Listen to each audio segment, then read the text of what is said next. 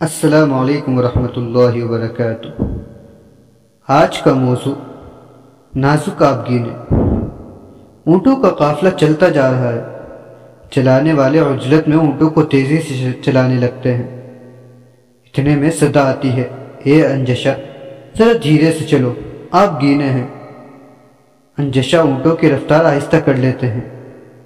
آپ گینوں کے حقوق کے لیے سب سے زیادہ احساس رکھنے کی اس سے بہتر مثال تاریخ انسانی میں شاید نہ ملے کہ سواری آہستہ چلانے کو باقاعدہ حکم دیا گیا۔ حجاز کے میلوں ٹھیلوں میں بعض مختص قیموں پر بے حیائی کے جھنڈے نصب ہوا کرتے تھے۔ جہاں بنت حبا کے ساتھ درندگی اس قدر بڑھتی جاتی کہ اولاد کا فیصلہ قرآن اندازی پر ہوتا تھا؟ بیٹی پیدا ہونے پر وہ صفحے ماتم بچ جاتی۔ جیسے کوئی قیامت آ پہنچی ہو۔ اور سوما عقل راتوں کے اندھیرے میں اس ننی جان کو زندہ ہی دھرتی کے نیچے اتار دیتے۔ اس بے حیا معاشرے میں سزا لگتی ہے۔ دو انگلیوں کی قرابت کے جنت میں میری رفاقت میسر آئے گی۔ کس کو؟ جسے اللہ نے دو بیٹیاں دی اور ان کی جوانی تک اچھی تربیت و پرورش کر لے۔ جنت میں میرے اتنے قریب ہوگا جیسے یہ دو انگلیاں۔ جنت تلاشنے کو عورت ماں کا قدم بتلا دیے اور لوگوں میں سے بہترین بیوی کے ساتھ حسن سلوک والا قرار پایا۔ انڈسٹری آفس میں نائن ٹو فائیو دکان پر سارا دن یا کھیت میں محنت مزدوری، باپ، شوہر و بھائی پر لازم قرار دی اور آپ گینوں کو عزت کے ساتھ مستور رکھ کے گھر کے کام کاج میں مشغول رہنے کا حکم دیا۔ عورت کے آیام تکلیف میں دن دین کے اہم ترین احکام میں سے فرض نماز کی معافی ملی، جو عاقل بالغ مرد کو کسی صورت میں بھی معاف نہیں۔ فرض روزے کی باسانی قضا کا حکم بھی دین فطرت، دین لطیف، احساس والے دین کا درخشندہ و روشن پہلو ہے۔ بشرتے کے آنکھوں پر معصیت، نافرمانی و ضلالت کی پٹی نہ بندی ہو۔ جب تک دین حق غالب رہا، صدیوں ایسا ہی چلتا رہا۔ عورت نے عزت کی وہ رفاتیں و بلندیاں دیکھی جس کا تصور شاید کسی اور تہذیب میں ممکن ہی نہ ہو۔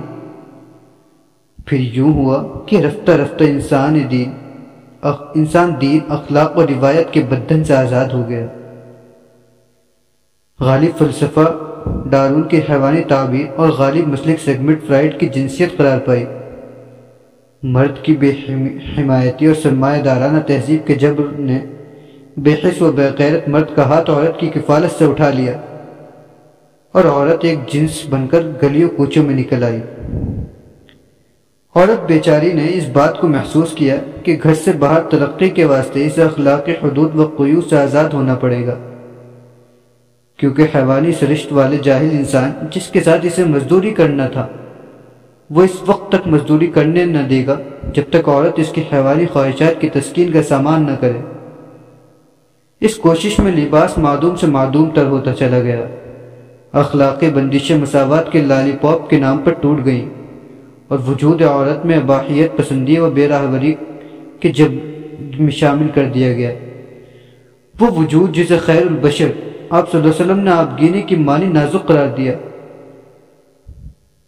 حرام نے معاشرے کی چولہے ہلا کر تمام معاشرتی بندھن توڑ دیے۔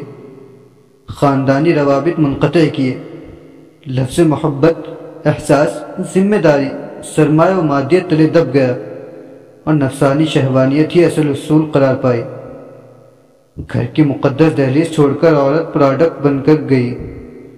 اپنی مصنوعات بیچنے کے لیے عورت کو نیلام کیا گیا۔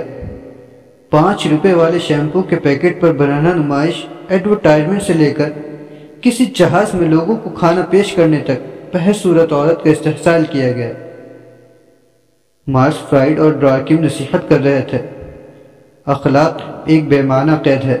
انسانی وجود سراپا جنس ہے اور جنسی اختلاط یہ صحیح راہ عمل ہے۔ سرمایہ کے سامنے مداحنت کا شکار مادیت پرستی میں ڈوبی اور تعلیمات محمد صلی اللہ علیہ وسلم سے ناشنا غلامی کے زنجیروں میں جکڑی امت مرحومہ کو یہی پٹی کبھی تعلیم اور کبھی مساوات کے نام پر پڑھائی گئی۔ ہماری عورت سے بھی حیا کا زیور چھیننے کے لیے فکری و میڈیائی الغار پر پیسہ پانی کی طرح بہایا گیا۔ کبھی تعلیم کے نام پر اختلاط کے گڑھے میں گرایا گیا۔ کبھی مساوات کے نام پر گلیوں کوچوں میں رسوا کیا گیا۔ قسمت و آوائی عواطف کو مطابق بنا کر رکھ دیا گیا۔ جس پر مستضاد یہ زام کو ہم ترقی کی جانب بڑھ رہے ہیں۔ جس ماں بہن بیٹے کے لیے حقوق مصحف قرآن میں بیان ہو۔ کائنات کی بہترین ہستی محمد صلی اللہ علیہ وسلم ان حقوق کو اپنی زبان مبارک سے ادا فرمائے۔ اپنے عمل سے ان حقوق پر مہر سب کر کے عورت کی جان، مال، عزت و آبرو کو تحفظ یقینی بنائے۔ بھلا وہ عورت بازار میں رسوا کیوں کرو؟ خدیجہ عائشہ، حفصہ قنصہ و قولہ رضی اللہ تعالیٰ عنہ کی بیٹیاں اپنے حقوق سیگمنٹ فرائڈ و کارل مارک کے حیا باختہ لٹریچر سے حقوق کیوں سیکھیں؟ کیا محمد عربی صلی اللہ علیہ وسلم کی غلامی سے بڑھ کر عزت رفت بلندی بھی کوئی ہے؟ کیا ہر زہر کا تریاق محمد صلی اللہ علیہ وسلم کی غلامی میں نہیں؟ کاش اس بات کا احساس ہماری ماؤں، بہنوں اور بیٹیوں کو ہو جائے اور ان کے سرپرستوں میں ایمانی حمیت، ہندوانہ حمیت نہیں جس میں بات بات پر عورت قتل ہو جاتی ہے یا ظلم کے پہاڑ توڑے جاتے ہیں۔ ایسی حمیت پیدا ہو جائے؟ اے میری ماؤں اور بہنوں، اٹھیے اور عمل کی جانب پڑھیے۔ قرآن اور رسول اللہ علیہ وسلم ہمارے لیے حجت ہے۔ اس کے سامنے خدا را اندھا مت بنی تہذیبی اخلاقی و فکری الغار کو تمام وسائل بروئے کار لاتے۔ کفریہ تہذیب کے ان دجالوں کو پیغام دیجیے کہ ہماری نسل اللہ کی جانب ضرور لوٹنے والی ہے امت اللہ کی جانب واپس آ رہی ہے اور کسی مکار کا دجل و فریب ان کی کسی کام نہ آئے گا۔ اور اللہ اپنے نور کو کمال تک پہنچا کر رہے گا، اگرچہ کفار کو کیسا ہی ناگوار گزرے۔ اللہ حافظ۔